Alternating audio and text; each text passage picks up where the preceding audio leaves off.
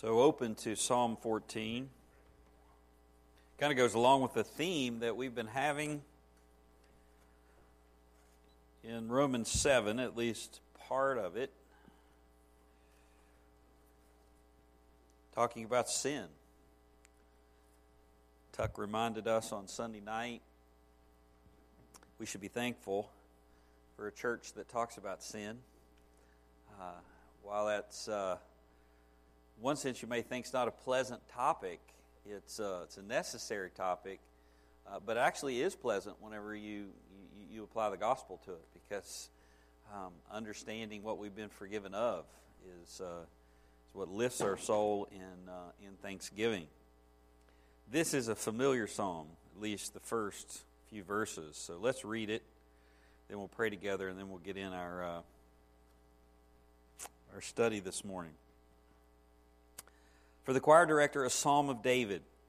Now think about that. This is a song that Israel's going to sing. And look at what they're singing about. The fool has said in his heart, There is no God. They are corrupt. They have committed abominable deeds. There is no one who does good. The Lord looks down from heaven upon the sons of men to see if there's any who understands, who seek after God. And what does he see? They've all turned aside. Together they have become corrupt. There is no one who does good, not even one. Do all the workers of wickedness not know who eat up my people as they eat up bread and do not call upon the Lord?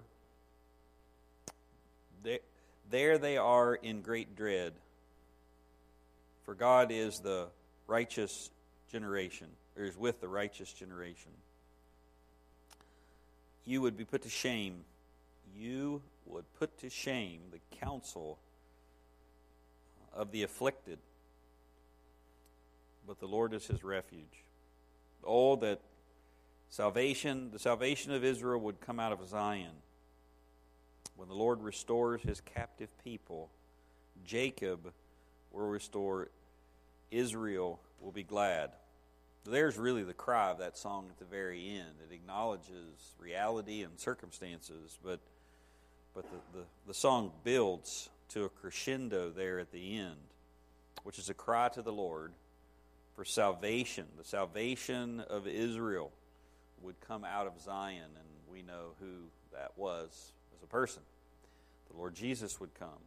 There's also a cry for the kingdom to come when the Lord restores his, uh, his captive people, when that happens, then Jacob will rejoice and Israel will be glad. When the Messiah comes, when the kingdom comes, when, when God delivers, there is there's a great sense of, of rejoicing. But this psalm should, should sound familiar to you because it's, it's one of, uh, of a couple psalms that, that's requoted in, in book of Romans. Where's this where does, where's this found in, in the book of Romans?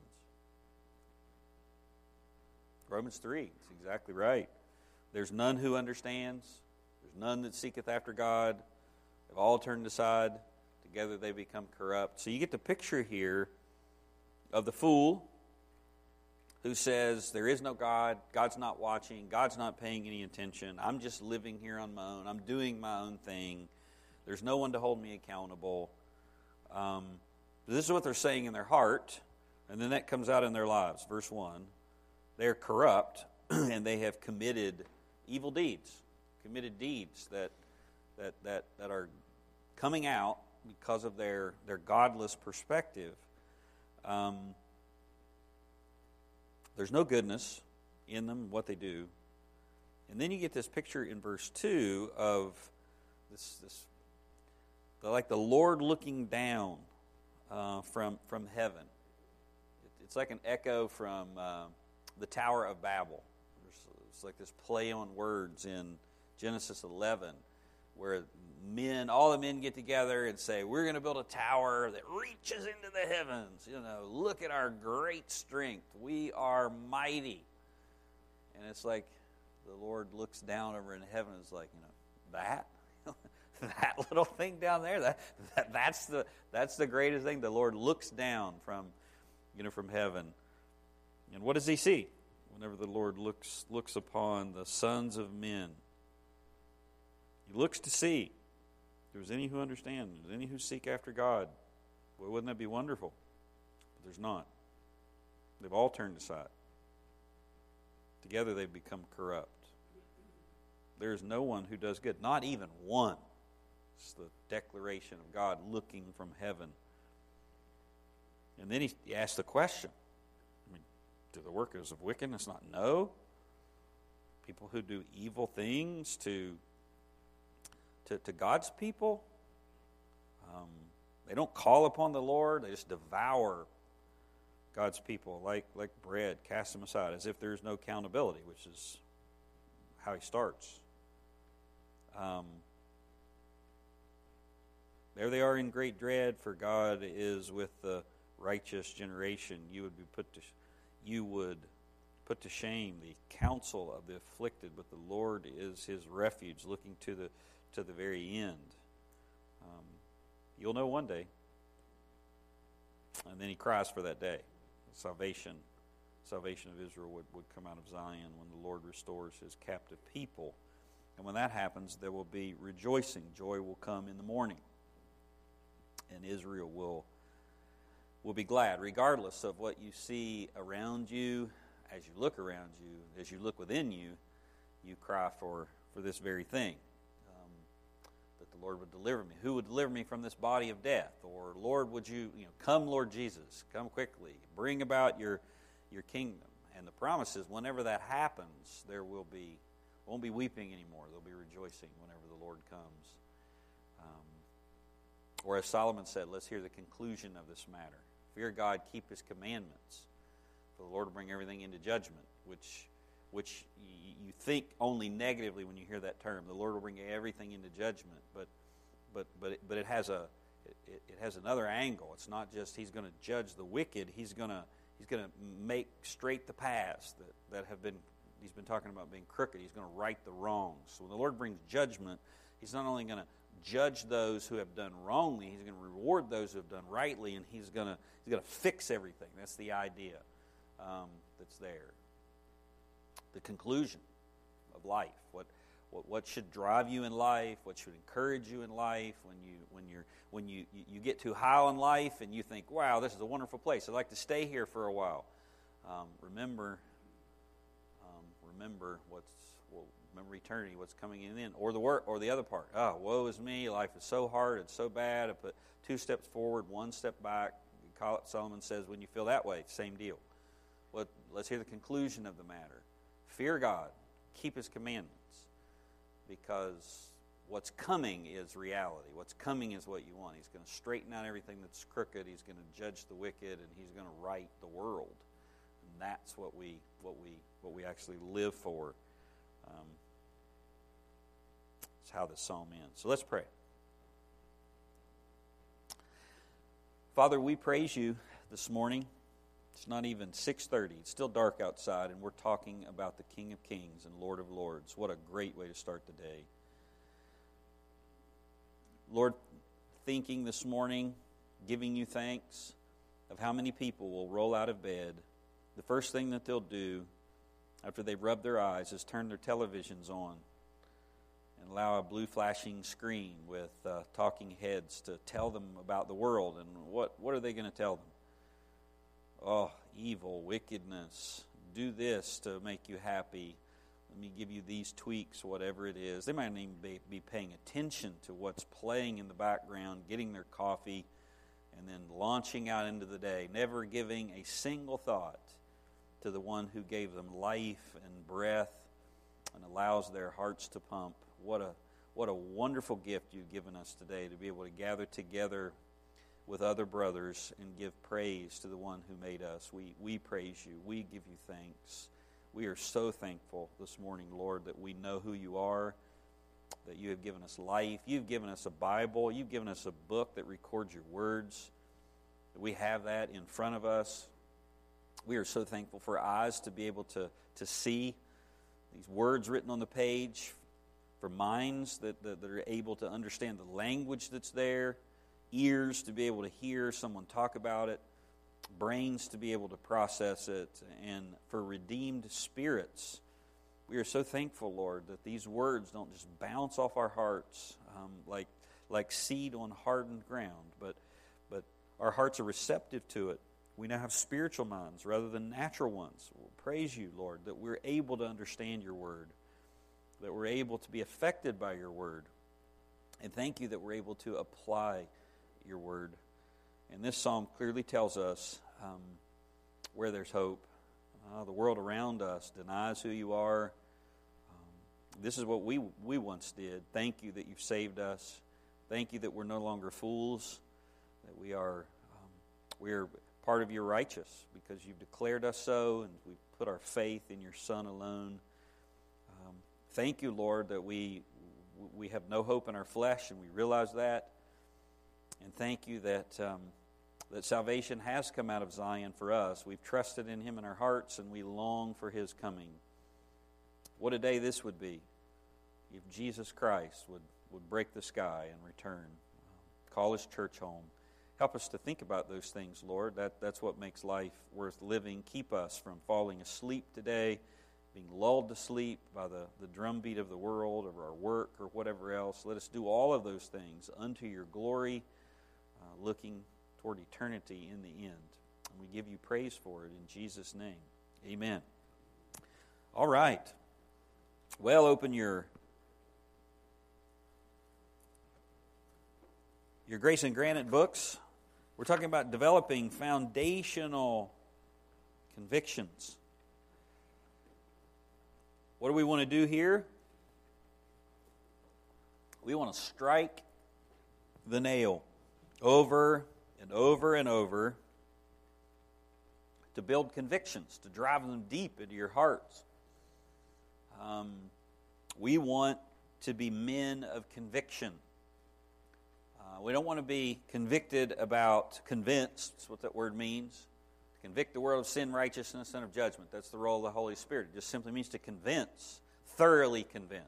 Convince to the point of it's, it's, it's you, you die for it. It's unshakable. It's, it becomes a becomes a, a core of what uh, of who you are and what you believe, and therefore that drives your your life. So we want these convictions to give us courage to stand on the truth, and also vigorously apply it to our lives. That's that, that's our goal of being convinced of these things. It's so that we'll stand on it and we'll vigorously apply it to our lives, not just in passing, but we'll work at it every day. We'll try to apply these things uh, so they become stronger and stronger. And um, it's also training that builds a commitment to, to the bride of Christ, to the church.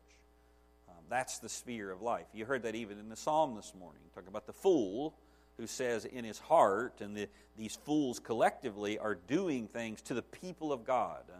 I mean, the, the, the Bible always is, is drawing this line. These are my people, these are not my people. You know, these are the, the, children of Israel, and the nations, uh, the church and the world, the sheep and the goats. The Bible's drawing this, this, this line. And the sheep understand that this line's been drawn by grace. Like we, we're, we're not sheep and everybody else is goats because we're smarter than anybody else. It's by grace alone that, that this has happened to us, which then generates thankfulness. But the, but the Bible has no problems drawing that, that line. I mean, a thick, black Sharpie, permanent marker. Um, when once, once you become the Lord's, then, then you, are, you, you are the Lord's. And so, where do we uh, focus our attention as believers? Focus our attentions on the church. Like, this is what God's doing in the world. What, what is God doing in the world? Jesus Christ is building his church through the gospel. And he's not just bringing people into it through decisions, he, he's, he's bringing in disciples, which begins and then, then continues to be. You're taught whatsoever things I've commanded you, you've learned.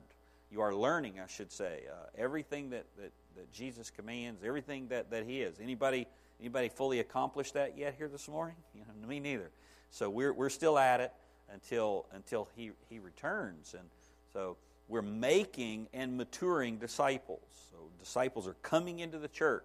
It's not just you and Jesus out there, you know, riding your horse, uh, um, you know, trying to win people and make decisions. You're, you're, you're bringing those, you're making disciples through the gospel, and those disciples are followers, and those followers gather together where they're matured, and they're matured in the church, and uh, then the, the, spiritual gifts are given at salvation. and Those are being cultivated and developed. You're, you're provoking one another to love and good works. So these commitments, these convictions, should affect the world, or they affect you, but, but they're the primary focus of your, your Christian life, your spiritual life is, is geared toward the church. So, have a working biblical literacy, the right perspective of leadership, applying the word to the life's hardest questions, know how to develop convictions, the right perspective of self and influence.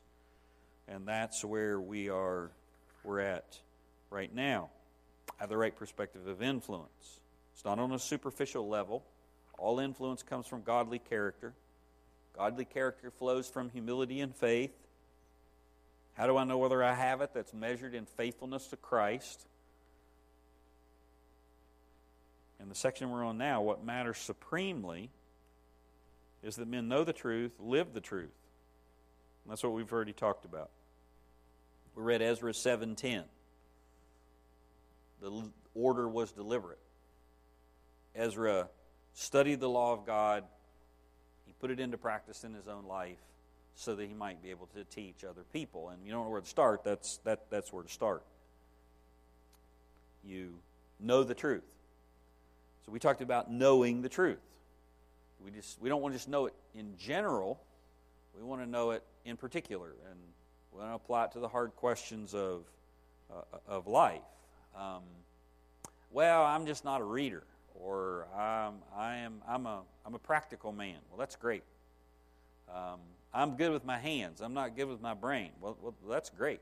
I'm, I'm, I'm, thankful that you are, but none of that excuses you from, from knowing the truth. You, you, you still have been given a Bible, and the, the way that, that you, you grow is that, that you, you understand Scripture. You, you may not understand the original language and all of the other things that are there, that's totally fine. not one's greater or lesser. We're talking about knowing the truth, which is knowing God. So we ask the questions how much do you know? And are you satisfied with what you know? You shouldn't be. Um, then we talked about after you know the truth, you're working on knowing the truth, you, you want to you wanna live it out. Not just what I know, but what I actually put into practice say, well, I'm not really practicing a whole lot. Well, I would say the first place to start is how much do you know? Are you actually applying yourself to know the Lord, to know His, to know His Word? Um, but let's say you are. You don't want to just become a big bloated toad of theology or information. You, you, you, want, to, you want to put that into practice. Get those legs hopping. Move. Um, put, it, put it into practice. So we're talking about living the truth. So where do you start?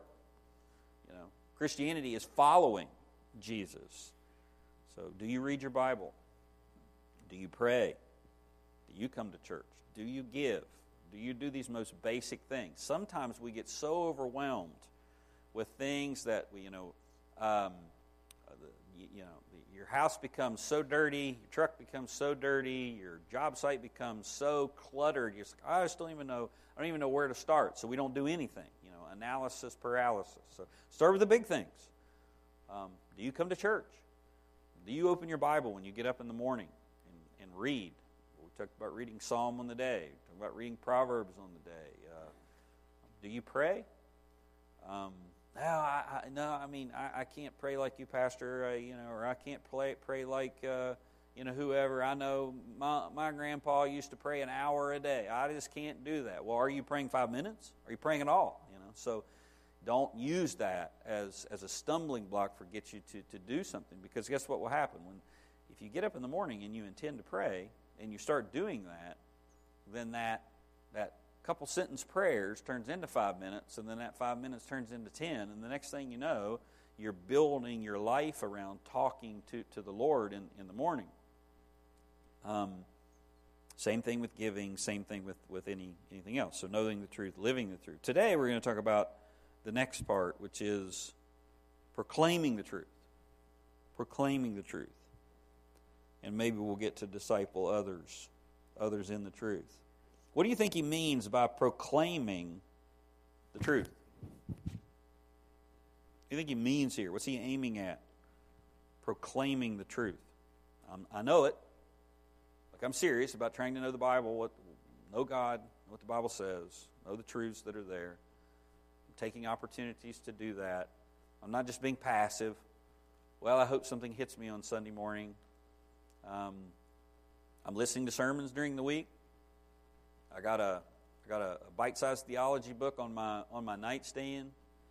Um, taking notes, trying to understand, and then I'm trying to live it out, being intentional about that. What do you think he means by proclaiming it? I'm doing both of those things. I'm knowing the truth. I'm living the truth. What does he mean by proclaiming truth? Okay? Yes? Verbal expression? In what way? Yes, sir? Okay.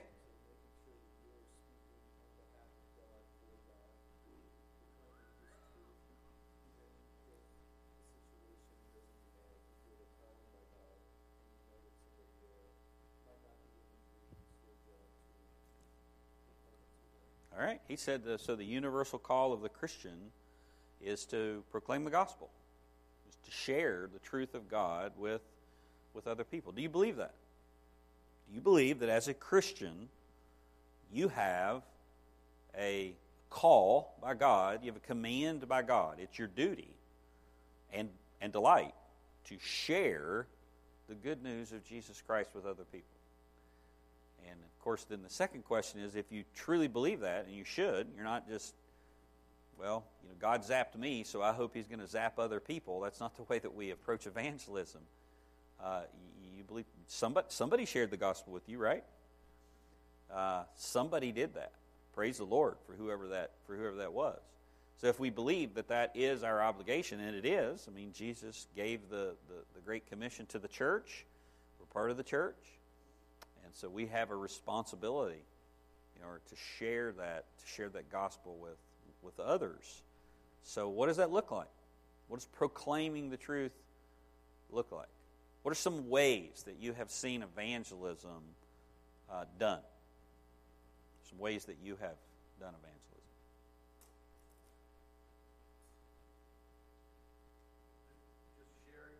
Okay.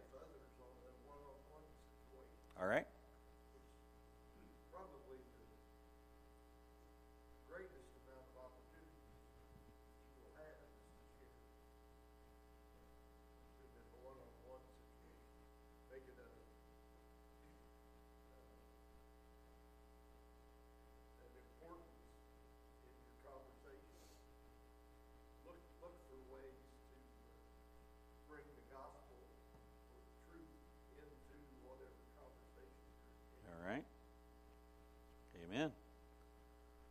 So, the conversations that I'm having on a daily basis with people in my spheres of life, which could be any number of things, where I go at lunch, people at work, somebody I'm, I'm pumping gas, the guy next to me is pumping gas, I'm on an airplane, I'm at a football game, I'm wherever I'm at. So, as I'm going throughout my daily life, our brother said, I am looking for opportunities. I'm actively looking, I'm hunting. It almost sounds like this other uh, idea that we have where Jesus said, I'll make you fishers of men. So we think, when we hear that, make you fishers of men, I always thought of the, the song, you know, um, you get a line and I'll get a pole and we'll go down to the crawdad hole. Is that what it was? You think fishing that way. Okay? I got my rod. I'm going to put a really good piece of bait on there, and I'm going to bait these unbelievers in, make sure that you know, make look Jesus look really sweet, and I'm going to throw it out there, and I'm going to reel that that that bait. The, the better the bait, the, be, the better the the opportunity to catch the fish. That's not what that means at all. Fishing wasn't done that way. How was fishing done? How, how did Peter and the disciples fish? What, what did they do? Did they have, did they have rods and reels and, and worms, bobbers? No, they did it all. They had nets, right? And the net was a round net, with, which was weighted. And they, they got the net, threw it over their shoulder, and they threw it. And as they threw it, the, the weights went out, so it lands in a perfect circle, and then it falls on the water, and then it falls over the fish, all, and the weights take it to the bottom, and then they pulled on the rope, and that cinched the fish that, that the net caught. The picture that you have there is your job is you're casting the gospel. You're sharing the gospel. The gospel is the one that catches the fish. It has nothing to do with your bait.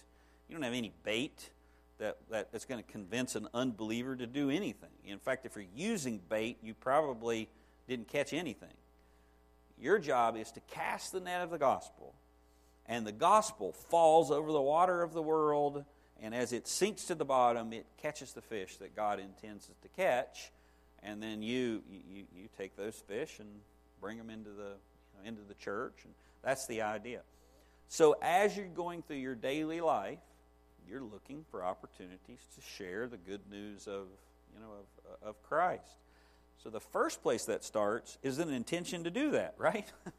I mean, today, I intend, I mean, how many opportunities uh, are, are, are, are um, interactions, I should say, with people are you going to have?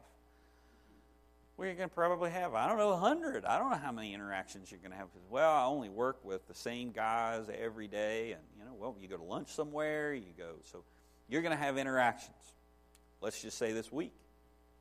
Are you thinking about those interactions from the, from the standpoint of, I want to cast the net of, the, I want to throw the net of the gospel. Maybe it will, will land you know, in front of this person or on top of this person. Maybe the Lord wants to use me in that way. I would say you have to be intentional about doing that.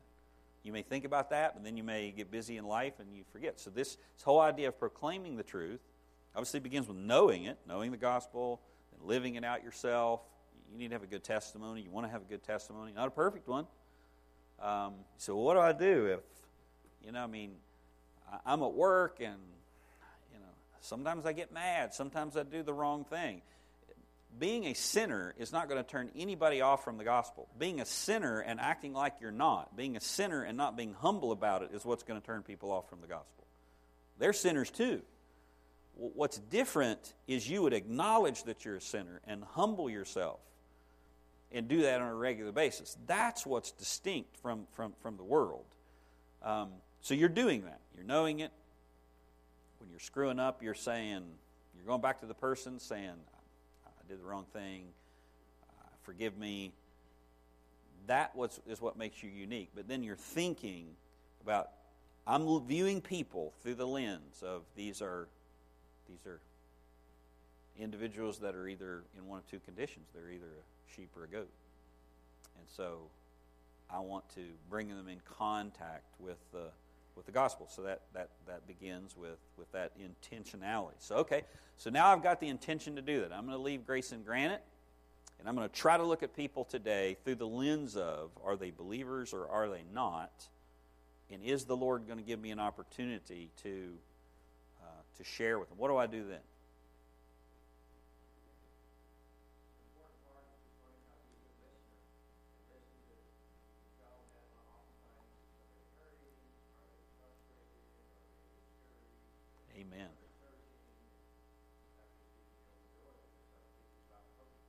Amen.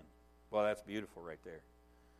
So now, not only am I looking at, an, at another individual, and I'm, I'm asking myself the question if this person took their last breath, would they be in hell or heaven?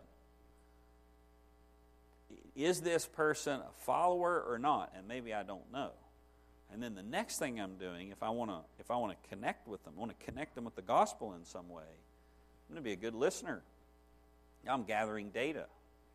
I mean, we're not talking about just dropping the gospel bomb on them, you know. So you're walking up, every person you you you, you see, uh, you give them a Chick tract or whatever it is, and then move on. Um, you'll find out a lot of people about people if you listen to them, and then you're listening for the intention of figuring out how to connect them with the with the gospel, with the with with, with an open door. What else?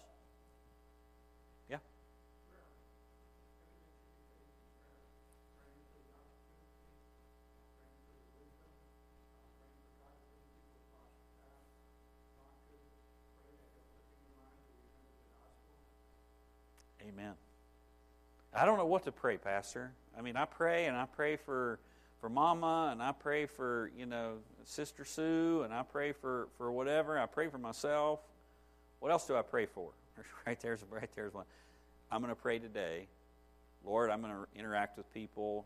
I'm not good with words, but but I, I, I would pray that you would just open my eyes to people around me, give me a tender heart, give me a smooth transition into the gospel. Everybody, you know, you have no problem whatsoever talking about, uh, you know, the, the, Green Bay Packers and the, the Steelers, how they got in a big brawl on the sidelines, or what I did when I was hunting, or my guns, or, or whatever it whatever it might be. Those conversations are natural. The weather is natural. But you bring in Jesus and it becomes unnatural, doesn't it? I'm praying. Smooth transition to that. And then give me the courage whenever it gets uncomfortable to go there. Yeah, Mark?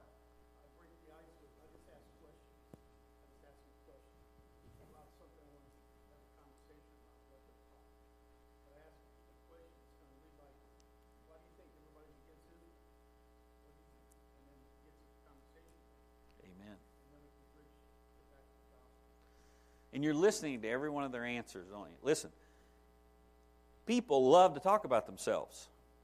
You've got the greatest advocate ever in, in, in evangelism. It, it, it's the other person. All you got to do is ask them a question. What do you think about that? I mean, sometimes it's direct. You know, what do you think about God? They'll typically tell you. That's not when it gets awkward. You know, it gets awkward when you when you start telling them you're wrong, and let me tell you how you're wrong, right?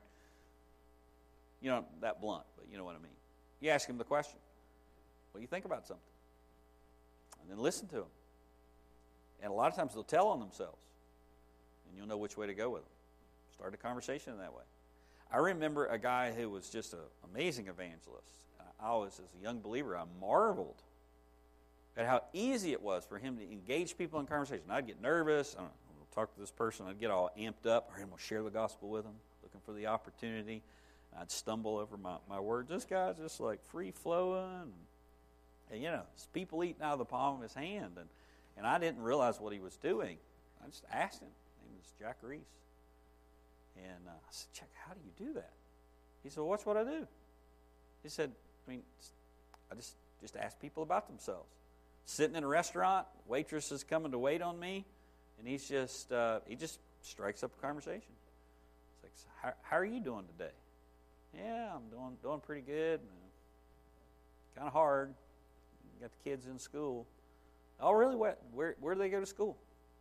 You know, more information, and he just keeps asking questions about them. And then the next thing you know, they're just telling him his whole their whole life. You know, this husband left me, and it's really hard and this and I'm so sorry. And, and, and all he's doing is listening. He's letting them talk about themselves. Would you mind if I prayed with you? You might not go there immediately, but just ask somebody a question about themselves. They'll, they'll typically, typically give you an answer, but you're looking for a, a door, you're looking for an avenue where you can then share with them. Typically, people will listen to you. If you've listened to them, they'll listen to you. They may not agree with what you say, but typically they'll listen to you. Yes, Ed? It does. Do you hear what he said? It comes as take. Are you interested in people? Um, the Lord's interested in people, isn't he? Aren't you glad he was interested in you? And he wants us to be interested in people. Um, it's one of the ways you know if you're self absorbed everything's about me, everything's about life, everything's about what I'm doing, what I want to eat, where I'm going, those kinds of things. I'm not even thinking about somebody else. I'm that way sometimes too. That's a shameful way to live. The Lord's interested in people. I want you to be interested in people. It's good. Am I interested in people? They can tell. You can tell if you're just asking questions so you can hurry up and talk. Don't interrupt them. Listen. Let them tell you their story um, which means you have to be interested in your story. Let's say you're not. Like Ed was saying a minute ago, pray, Lord, help me to be interested in people. Help me actually, help me genuinely care uh, about them. You think the world cares about anybody? The world doesn't care about anybody. another human being that's outside of Christ that doesn't have any hope, that doesn't have the hope living in them that you do, and they find another individual that actually cares about them enough to listen, wow. Well, that's kind of unique. That's different. Wonder what's different about them. And sometimes it's providential. Sometimes people, if you know the truth and you're living the truth, people will actually come to you with their, with their problems. Well, that's when you have a really good testimony when your testimony is affecting other people, they're not cussing around you, they're not you know, pulling you into the dirty jokes or whatever it is because they know you're a Christian. You know? um, or you're the person that they come to when they really have a problem, when the wheels are off, like I did with Theda Lewis. I called some woman that was generations different from me because I had a problem. I didn't know how to fix it. I tried all my ways. Her testimony was clear. Um, and she listened. And she was kind. She, the Lord used her in a powerful way. What are some other ways that you would? It's about.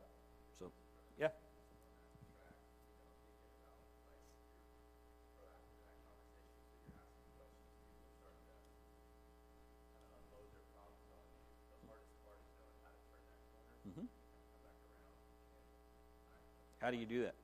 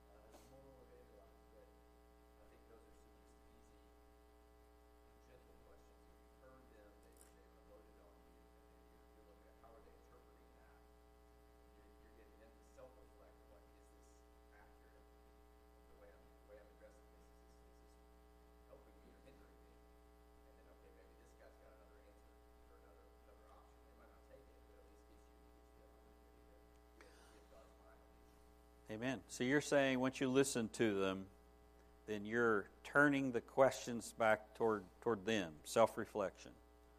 So, how's that going? Wow, that seems like a really difficult way to. Well, I'm so sorry. I mean, um, what, what, do you think you're going to do about that? Well, I don't know. I mean, I'm in struggle in this. You know, it's like I typically, at that point, when they acknowledge that it's not going well, I really don't know what to do. I, I usually then interject myself. Now I'm going to start talking. At that point, I'm going to say, well, you know what? I was exact, in the exact same place at one point in my life. And this is exactly what happened to me.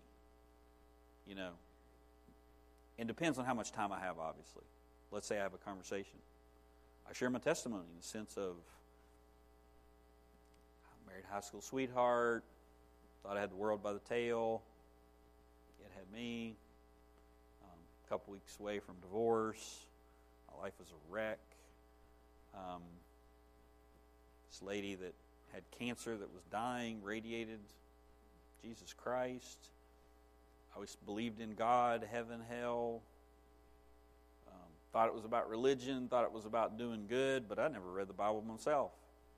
No one had ever even shared with me what it actually taught. Um, and I was confronted with the fact that I believe things about God, but I'd never checked it out myself. And from the looks of my life, whatever I believed about God wasn't working. I don't know if you might be experiencing that right now too. But but here's where I found the answer. And so I'm using myself as the as the deflector to be able to share and you have a testimony. It's your testimony. They can't argue with your testimony. They may argue with well i don't believe that about god. I don't believe you know but how are they going to argue with you about what happened to you? And so while you're sharing what happened to you you're you're actually sharing the gospel with them. And then as clay said then it does get to that, that, that point where it, it does cost, um, feels like it costs. Say, well, what about you? Could I share more with, with you? I'd be happy to. Be, I would be happy to show you, you know, how I found how I found the truth. Or if you don't have that, um, you know, much uh, length of time with them, you, you may have something to leave with them. What are some other ways that you get from from point A to point B? Yeah.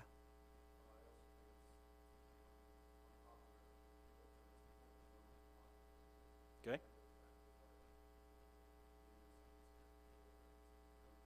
Mm-hmm.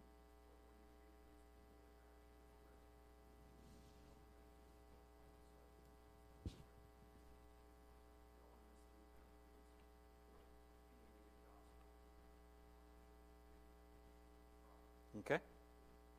Amen. Know the truth, live the truth, proclaiming the truth. Mark? The gospel is more effective when, when there's bad news in the good news. Yeah.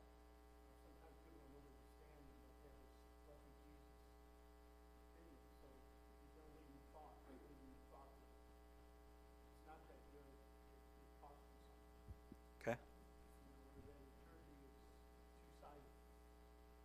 Something, I, I try to leave them with thought on it. And I always get permission. I don't slam people with the gospel like it's a magic trick. I, I usually talk to them about, are they open to hearing the truth about Jesus or eternity? And if they say no, then I'm waiting for the grace of God to do more work. Amen. I always get permission. So, how would you do that? How would you get permission from somebody? I'm talking to them like Clay.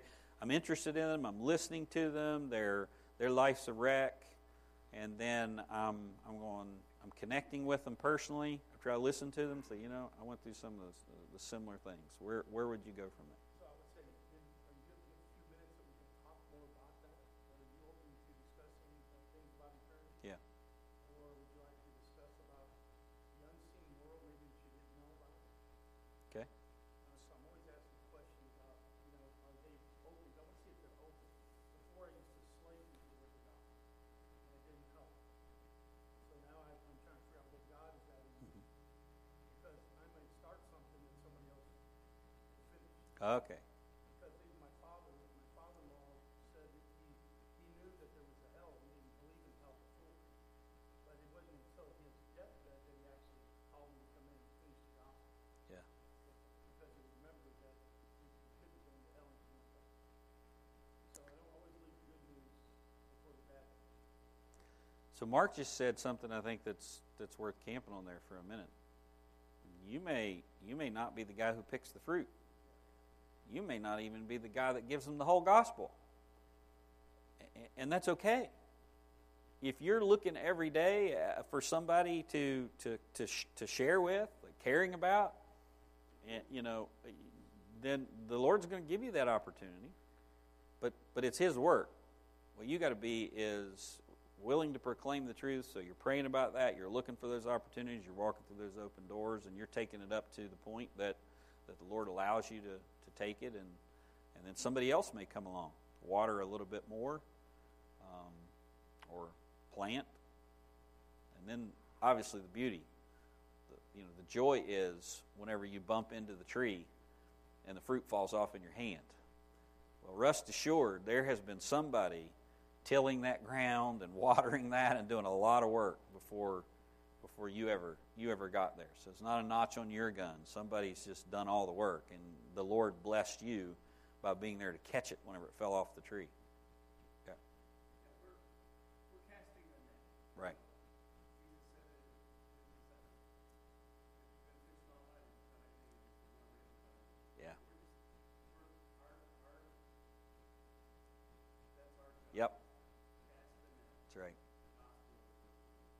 Fifty-seven.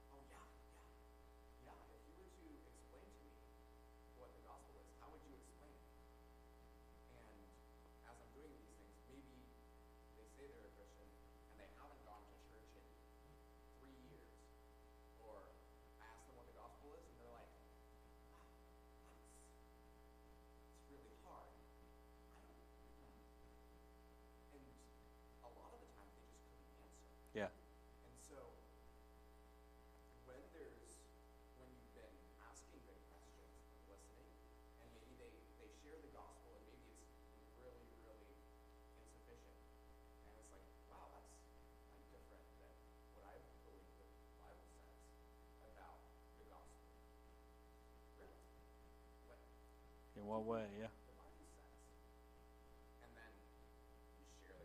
the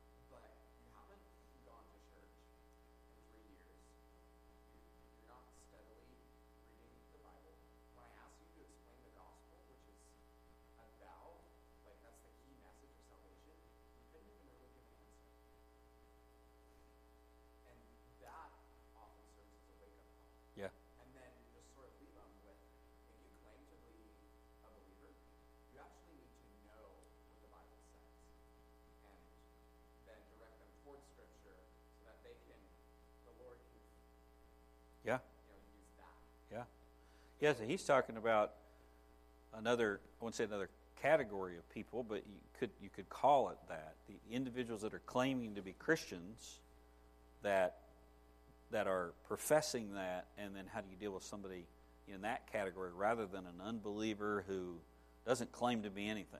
You know, I mean, they, they, yeah, I'm a good person, I believe in God, you know, whatever, but they're not professing to be a Christian as a Jehovah's Witness, as a Mormon, as a you know a Pentecostal. Um, we were talking earlier about hurting people, people that you're just going to run into, you know, out into the out into the world. Um, then there are other types of people. You're going to run into folks that that may stump you, and if they do, that's totally fine. That's God's impetus for you to study up on you know whatever it is. You stub your toe, and you back up that drives you to, to learn some more information about what they're saying or how you would answer that question and you're praying about it and otherwise it's it's uh, it's actually a, what may seem like a bad thing is uh, you know the, the Lord can the Lord can use it. Any other thoughts? Yeah.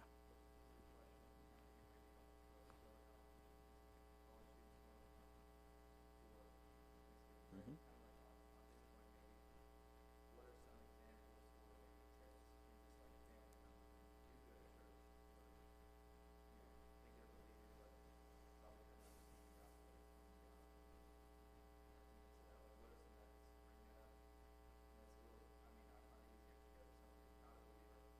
Sure. Yep. Yeah. Yeah, he's talking about what do you do with family members getting ready to go Thanksgiving, and it can be it can be it is harder, and it can be harder for two reasons. One, because they know you, meaning they know your life. There's not really a good testimony there, um, or it's your family, so that that that makes it harder. I go back to Ed. I'm praying. I'm not trying to, you know, eat the elephant all at once. I'm going into family time, going, you know what? I'm going to be around the people that know me. I know them. Lord, open a door or just have one conversation with somebody, um, you know, that might be profitable. I do think that it's, you know, I'm not taking tracts into my, my Thanksgiving family dinner and leaving them with Uncle Joe, you know. Um, I am I'm using the relationship that I have. I'm not denying the natural relationship. This is my uncle. They know me from a kid, you know, whatever else. That's where I think your testimony is super important. Um, that will uh, affect them in a you know in a positive way, and I'm looking for for who in the family might be might be open, uh, you know, to that. So I'm I'm, I'm really praying ahead of time. Um, and sometimes it's just being joyful. I mean, I think of my own family interaction. There, there are Christians that are there, uh, genuine believers, but they come into Thanksgiving dinner, you know, and look like they've, you know, sucking on a lemon drop. You know, there's a prune in there. It's like, you know, how bad life is, how hard life is, I'm this, I'm that, and, and at, at some point, unbelievers that are there going, I don't know about want whatever they you know whatever they have. Is is there actually light, you know, that's coming out of uh, coming out of your your life? So yeah, on this discussion of proclaiming the truth, of course, we're called and responsible to evangelize. yeah, Ultimately, preach the truth to each other in faith. Amen. Tail end of Galatians six ten. So then, as we have opportunity, let us do good to everyone,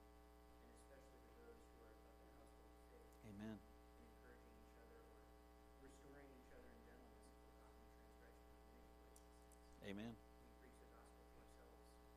Yeah. Pro- Amen. Proclaiming the truth ourselves. Yeah, absolutely. Yeah. Go back to his, his, uh, Uncle Joe, he knew you as a very reverend Yeah. Right. And you coming in it now, and God's changed your trajectory of life, Yeah. and you're being more forgiving, more happy, more loving, and those types of things are, people look at you and say, well, he didn't do that the way he would have done that for years ago. Mm. What's changed in his life?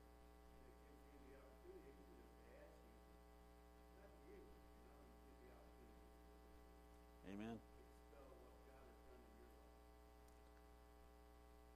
So I'm hearing intentionality, being intentional, like this is a goal that I have. I'm thinking about this. I'm hearing prayer.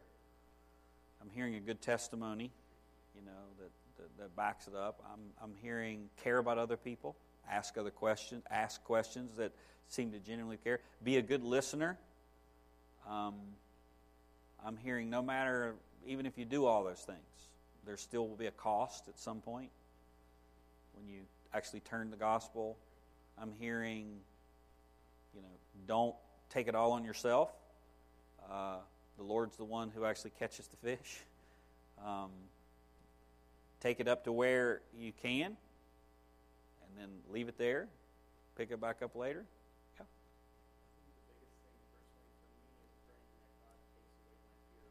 Okay. Because that's always what gets in the way. Amen. Praying that God will take away fear of man. You know the, the antidote for fear of man? Fear of God. I want to fear God more. I mean, it seems counterintuitive. Uh, I want to be more. I want to be more thankful for, for, for grace. Well, look at your sin, and you'll become more thankful for grace. Uh, I want to fear man less, so fear God more. So, how can I fear God more um, in front of somebody else? Humility, doing what I'm afraid to do, and trust God in the process. Um, It's sort of counterintuitive, but you sum it up and you're like, well, if you're putting up your man, put up your man, and you kind of get to the pain line, and you're like, I'm still praying. You know, he didn't, ta- he didn't answer my prayer. The way you mortify the fear of man is by opening your mouth. mhm. Like in that moment, that's the way it's like killed, put it to death. You step out and say, knowing that God's with me, that God said these things. Give me this opportunity, I'm going to take it. And that's like, that's the mortification of it. So I think, yeah, pray for it. But then when you have the opportunity, knowing that the encouraging part is like, even if they hit your guts, and think this is terrible, and I'm going to disown you as my family member, whatever it is. Um, like worst case scenario, you're still mortified for your man, and it's still become fruitful in your life as far as like God is sanctifying you in the evangelism, um, mortifying for your man. So that's always been super encouraging, you know, as I think about evangelism times that I've been trembling, you know, or you know, either not taking the opportunity, but knowing that when I'm taking it, it's even maybe when it's gone poorly, that God's still working in my heart and helping me stand, you know, on His truth versus my my fear. So. That's that's excellent.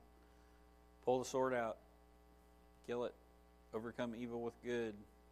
Um, do the do the exact opposite. Um, I was, was listening to you getting the picture of the Israelites, the priests that are were told to cross the Jordan.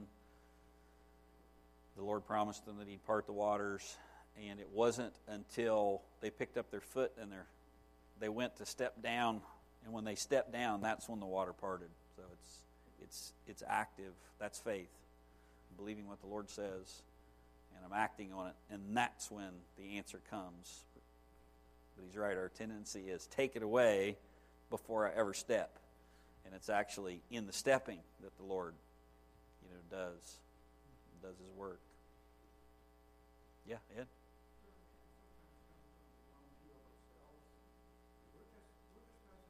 Amen.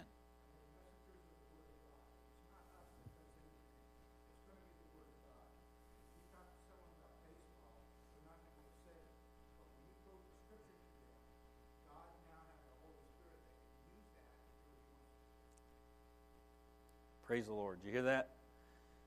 Part of it comes from thinking that it's your job to get results or that you can mess it up. Um, which is not an excuse to, to you know, not be intentional or know the gospel, but that's typically not our problem. Our problem is not that. Usually, our problem is we're thinking that our job's something that, that it isn't. And we're just servants, we're just messengers. Um, and the Lord is the one that, that does the work. I mean, you're not an expert on football, baseball, or anything else before you start sharing about it. I mean, we talk out our ears all the time. We carry on all kinds of conversations acting like we know what we're talking about. We don't know anything we're talking about. Well, we, we, we obviously know the gospel because it, it's, it's changed us, at least to that level. So you don't have to be an expert on it. Um, you engage in the conversation, and uh, then the Lord grows you in that, in that process. So I wrote down two things this morning. I am praying for targeted opportunities. Um, and then I'm aware of random opportunities. So I'm looking at the sphere, my sphere of life, and there's somebody at work I'm probably targeting. I'm, I'm, I'm building opportunities. I'm working. You know that's that, that, that's there. I'm they're probably targeted opportunities. These are the individuals that the Lord's put in my life that are unsaved. I've got a guy that has been that I've purchased wood off of. The First time he came, I'm immediately feeling him out, feeling him out, asking questions, listening to him, and it's an absolute mess. Um, been in prison, uh, daughter's transgender, but a humble guy. Oh yeah, believe the gospel. My dad was a police officer um, years ago, and I, I've been to church you know those those kinds of things. So I didn't put the noose around his neck then. I'm just but but guess what? I'm buying some more wood, and I'm looking for that opportunity. And he's brought it to me many times. And every time we deepened the conversation and went a little farther, and went, those are targeted opportunities. I'm targeting that guy. Like I'm bringing him and potentially bringing him into my world. You've got somebody that you're, you know, you're you're, you're working on. You're you're um, you're uh, I don't know. I mean, uh, saw Mark Henry back there. I mean, somebody that you're you know you're doing physical therapy on on a regular basis. So you're aware of that person. You're building information about them. You're praying for that person. You're intentional to give them to give them that. Then there are random people that you're bumping into, um, and you're looking for points of points of entry, which is usually pain. That's when people are open.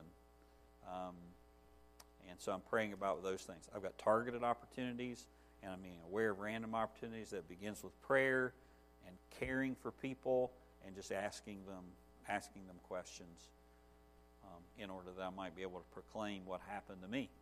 And I'm always opening that door. I mean, even if you just tell them how the Lord saved you, even if you just tell them what the Lord's done in your life, um, the gospel is, is, is, is sown in the midst of that and the Lord can use that to start you down that down that down that road. Closing thoughts? Let's pray. Lord, we are so thankful that you give us the privilege to know you. And we are so thankful you're saving people in the world. What a what a blessed truth that you will save men and you know who you're going to save, and you've promised to do it. And you've also given us the privilege to be part of that process. Help us not to lose that blessing. Help us to love people like you love people. Walk through open doors that are there. Be aware of those open doors. Um, and not be ashamed of you before men. Help us even do that today, we pray. In Jesus' name, amen.